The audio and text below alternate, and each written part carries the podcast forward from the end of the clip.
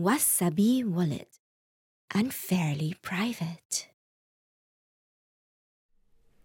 What's up, everyone? I'm Ben with the BTC Sessions, and this is your daily session.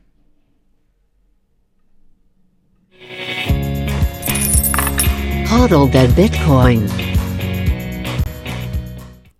Before we dive in, I want to give a shout out to sponsors of the show, Ledn.io. Uh, I've been using these guys for well over a year now, and they've got a whole bunch of different products. Uh, the first one is their Bitcoin backed loans. This was the first thing I ever used. So, uh, ideally, if you're in a pinch and you need to get your hands on dollars, but you don't want to sell your Bitcoin, this could be an option for you, and it was for me. You dedicate uh, your Bitcoin in a dedicated address that you can audit 24 7. You can get Bitcoin in, or rather, you can get dollars into your bank account within 24 hours usually. Um, and when you pay back that dollar amount, you get all of your Bitcoin back. In fact, the exact same UTXO. Now, they've also got a couple other products. They've got their Bitcoin and USDC savings accounts where you can earn up to 7.5% interest annually. And they've got the B2X offering where you use the same loan mechanism to effectively buy more Bitcoin on the spot, doubling your Bitcoin. Uh, so if you want to check out any of these, there is a link in the show notes down below. And if you use that link to secure a loan, then they'll give you 50 bucks worth of Bitcoin for free. And secondly, we have coin cards. I've been using these guys for freaking six years now. Uh, super awesome, especially for those of you that are attempting to kind of make that leap to living on Bitcoin or at least like moving away from banking as much as possible, which I am firmly in that camp. And so these guys, really simple, they sell gift cards for Bitcoin. They accept Bitcoin on chain and they also accept Lightning. Or if you've got some shit coins you want to dump, then you could also dump them here. Um, anyways, they've got tons of stuff. They're available in the US and Canada. And you can actually also top up your mobile account with them. Uh, again, can't say enough good things about these guys. Be sure to check them out in the link down below. With that, let's dive into the news. Uh, so, the Pentagon modeled a war game that included a scenario uh, for a military response to a domestic Generation Z rebellion, which happens to include Bitcoin. Uh, this is real. This is an actual war game that they modeled, and it did indeed include Bitcoin. So, um, uh, so those of you that don't know, uh, there are a lot of exercises where the Pentagon will will model different things that could happen and how they might respond to it. Um, anyways, this was just a portion of of their their modeling in this particular document. Um, it was only a couple pages, but interesting nonetheless. So I'm just gonna read uh, some excerpts from not only the report itself, but then subsequently from this article on the Intercept here. So, born. Uh, Rather, both the September 11th terrorist attacks and the Great Recession greatly influenced the attitudes of this generation in the United States and resulted in a feeling of unsettlement and insecurity among Gen Z. Although millennials experienced these events during their coming of age, Gen Z lived through them as part of their childhood, affecting their realism and worldview. Many found themselves stuck with excessive college debt when they discovered employment options did not meet their expectations. Gen Z are often described as seeking independence and opportunity, but are also among the least likely to believe there is such a thing as the American dream and that the system is rigged against them. Frequently seeing themselves as agents for social change, they crave fulfillment and excitement in their job to help move the world forward. Despite the technological proficiency they possess, Gen Z actually prefer person to person contact as opposed to online interaction. They describe themselves as being involved in their virtual and physical communities and as having rejected excessive consumerism.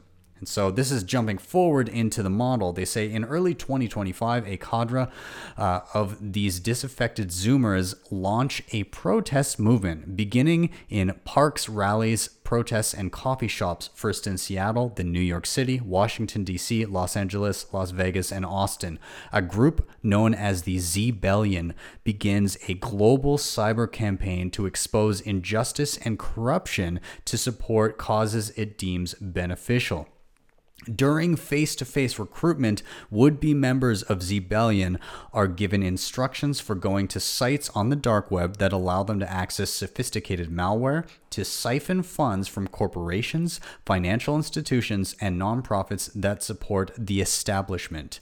The gains are then converted to Bitcoin and distributed to worthy participants, including fellow Zbellion members who claim financial need. Zbellion leadership says the scenario assures its members uh, that their Robin Hood esque wealth redistri- redistribution is not only untraceable by law enforcement, but ultimately justifiable, as targets are selected based on secure polling of network delegates. Although its origins are American, by the latter 2020s, Zbellion activities are also occurring across Europe and cities throughout Africa, Asia, and the Middle East, including Nairobi, Kenya, Hanoi, Vietnam, and uh, Amman, Jordan. So very, very interesting. I recommend you go over and you check out this article on the Intercept. But um, I, I'm not sure what to think about this. It's very interesting that the Pentagon would be thinking so deeply about Bitcoin as to model it in a war game for a domestic rebellion.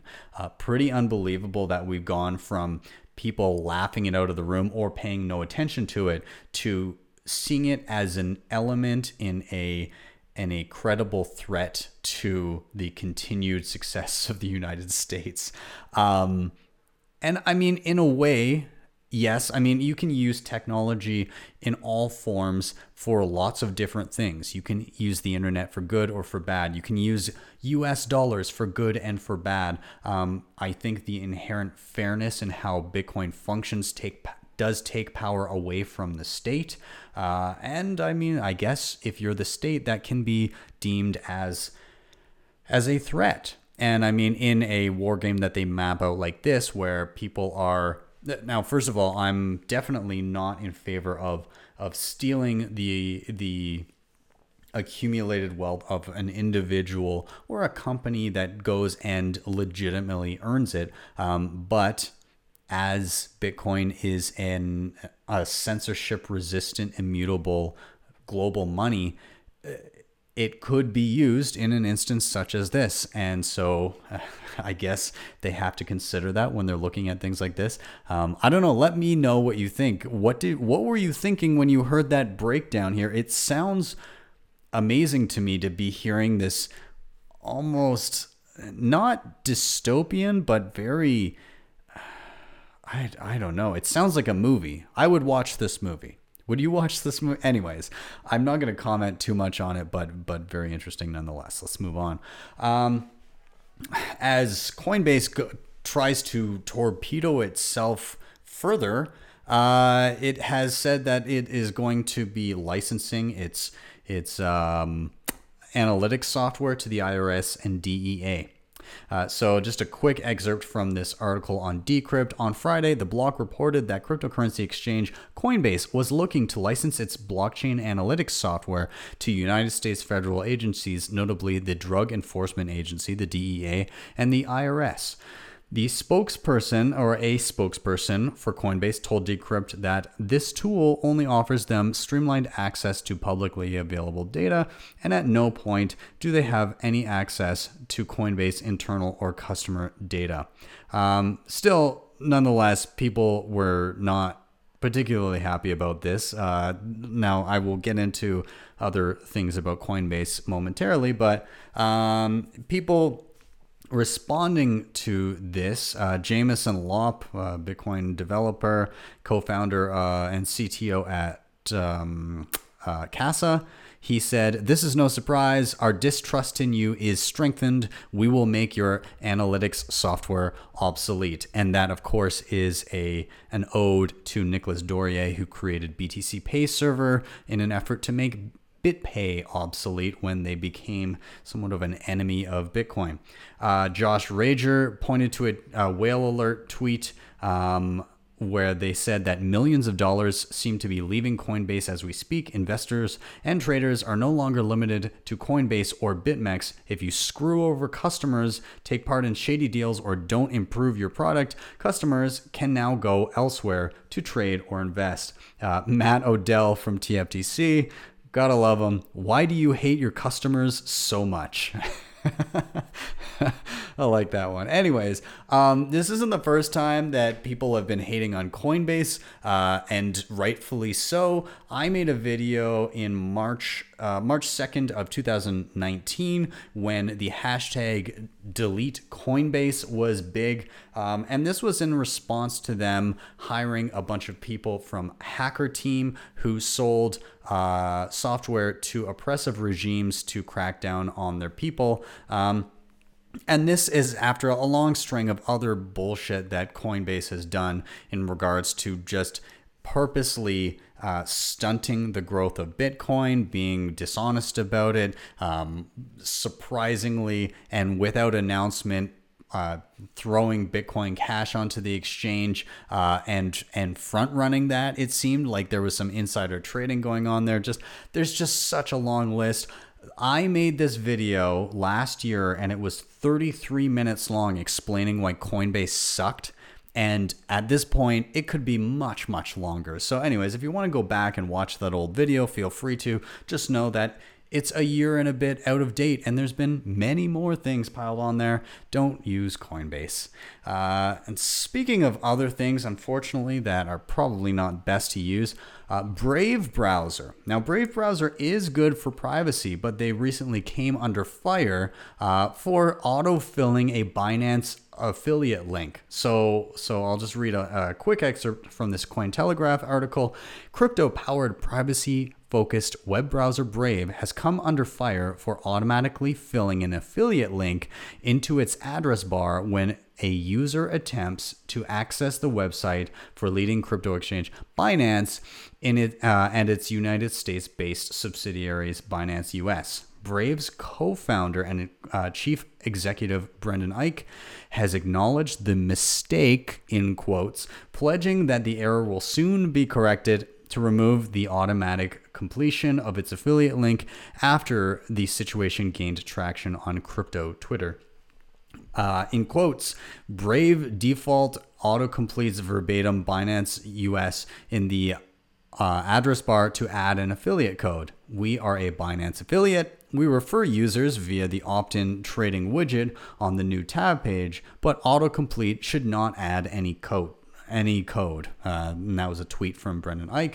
Uh, however, they said it was a mistake, but Whale Panda on Twitter quickly pointed out that uh, this is really bad. Yet another reason to stop using Brave. Here are some more. It isn't just Binance, it's also affiliate links for Ledger, Trezor, and Coinbase. So Brendan Eich is full of shit. It wasn't an accident. It was definitely filling that for everything.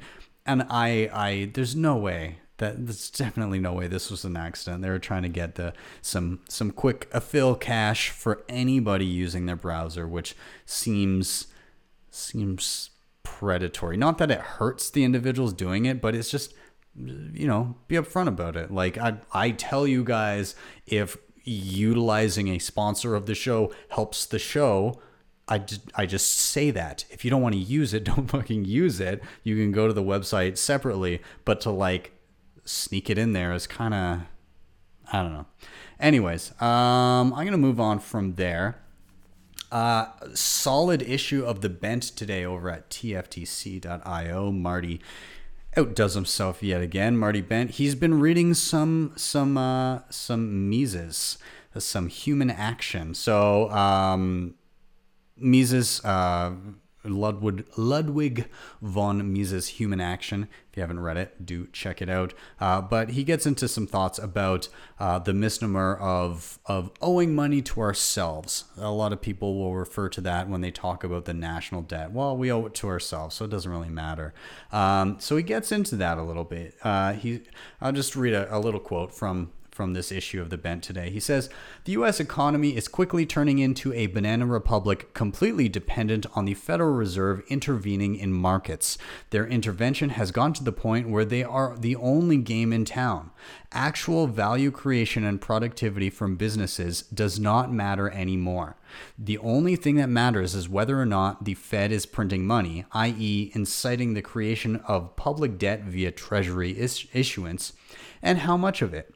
Value now flows from the either. um Value now flows from the ether of the Fed's servers to the stock market. The structural stability and cash flows of the companies that make up the stock market matter very little in this type of environment. And then there was a, uh, a, a tweet from Quoth the Raven, QTR Research on Twitter, that said the Fed is doing such a great job of distorting, uh, distorting markets, it has totally priced out both Warren Buffett and Stanley Druckenmiller. These guys used to rely on value to invest. There can be no value when the Fed provides a never ending bid. The Fed literally just ended value investing. Marty Bent goes on to say, Be careful out there. There are many men out there who will parrot the debt is money we owe ourselves without uh, acknowledging that the we isn't a static entity, but a collection of individuals at different points in their lives with different income levels, education levels, balance sheets, time preferences, and personal beliefs. Thinking that all the individuals that make up the mythical we align perfectly in all these areas is legitimately stupid and arguably malicious. Well said, Marty. Um, I, if you want to check out this article, I will, of course, as always, link to it down below.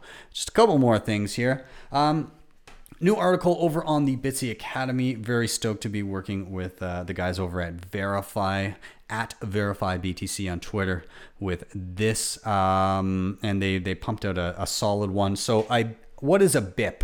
A BIP is a Bitcoin improvement proposal, and uh, this article gets into what the BIP process is, how somebody can create a BIP and put it forth in order to improve Bitcoin and have it considered uh, to be made part of the protocol and kind of how that works. Um, and it goes through not only that, but what is BIP 119 and what does it achieve? Uh, I'm going to read a little excerpt here. It does get a little technical, but I encourage you to take a look. And even if some of it goes over your head, the more you read stuff like this, the more you'll start to absorb and have those little aha moments. Uh, so if, if this seems like Greek to you, I apologize, but again, I encourage you to to do more reading in this kind of stuff. So uh, this BIP was put together by Jeremy Rubin. It was published on the first of June.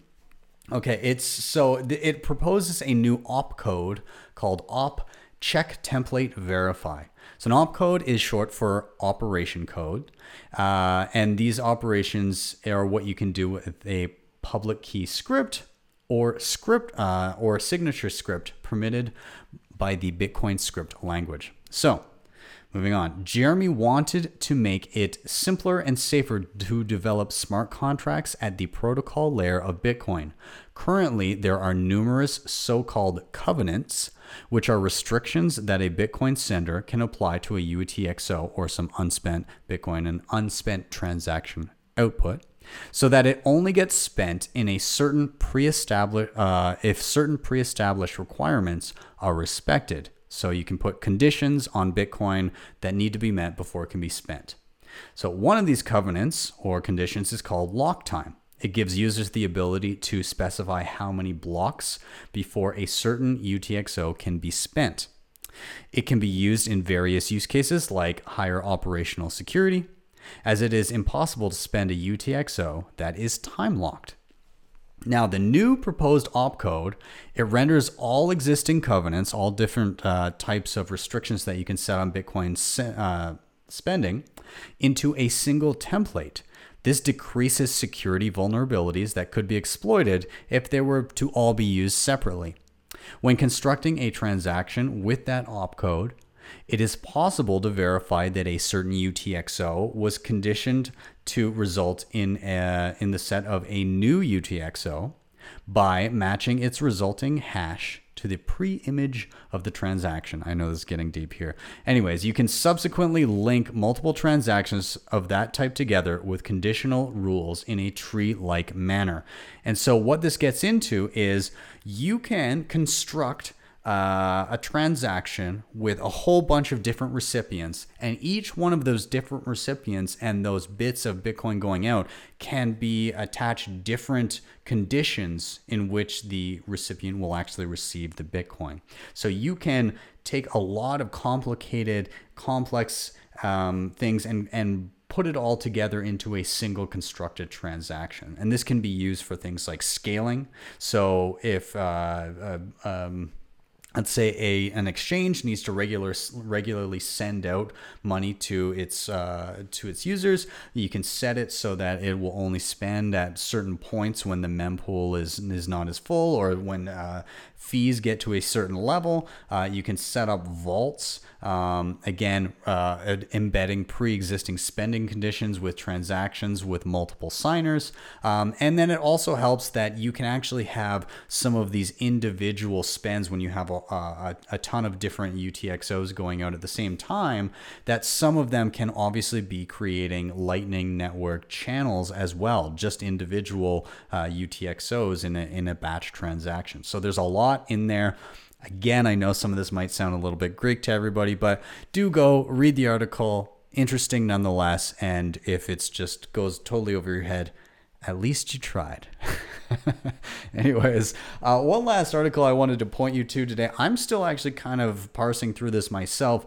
Uh, Jameson Lopp, we just mentioned him earlier. He had a good clap back to Brave earlier. But, anyways, he uh, published in the Casa blog the do's and don'ts of Bitcoin key management. Uh, so he goes into detail about how to protect yourself. He talks about not getting phished. He talks about not installing malware. He talks about technical weaknesses through various means. Um, there's a really good video from Andreas there. He's talking about splitting up your seed phrase and why that's actually a bad idea and doesn't help your security.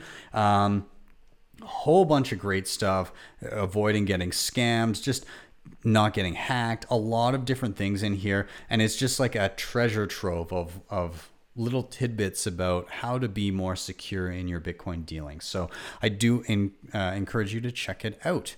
With that, I'm going to wrap up, you guys. Thank you so much for watching and or listening. If you are here on YouTube, do hit like, subscribe, and share. Uh, but also check out the other platforms that I'm on. I'm trying to migrate people to all over the place. So if I get shut down on YouTube, that's not that painful. So I'm on Facebook Live, I stream live to Twitter, I'm on DLive, I'm on Twitch, bunch of places. I'm also audio only on Apple Podcasts and Spotify and Google, pretty much anywhere that you consume podcasts. Now, if you want to help out the show in another way, you can hit up the sponsors down below. Those were Ledn and Coin Cards. Or if you're not already using a hardware wallet, you can use my link down below, which surprise surprise is an affiliate link, and I'm disclosing it to you. You see how this works? Anyway, anyways, uh, if you click that link and you opt to pick up a ledger, which I myself use, I use the X and the S depending on use cases, but they're both excellent. And again, if you're not on a hardware wallet yet, you should do that because it, it, can get out of hand where you're looking at the money sitting on your phone and you're like, ah, crap, that's kind of scary to carry around all day. Um, anyways, Ledger, excellent. There's a link down below, and they've got some deals where you can get like packs of them and it's just everything. Um, and besides that, if you really loved what you saw, you can always drop me a Lightning Network tip at my tippin.me page. That is tippin.me slash at BTC sessions. And with that, I am out. Have yourselves a wonderful rest of the day, a wonderful evening, and I will see you next time for your daily session.